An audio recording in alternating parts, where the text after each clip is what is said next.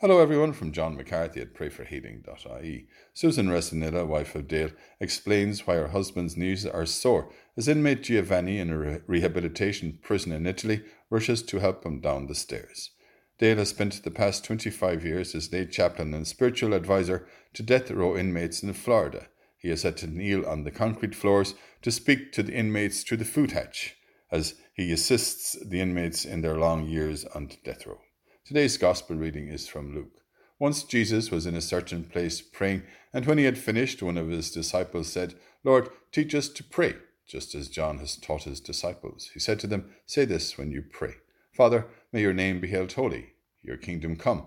Give us each day our daily bread, and forgive us our sins. For we ourselves forgive each one who is in debt to us, and do not put us to the test.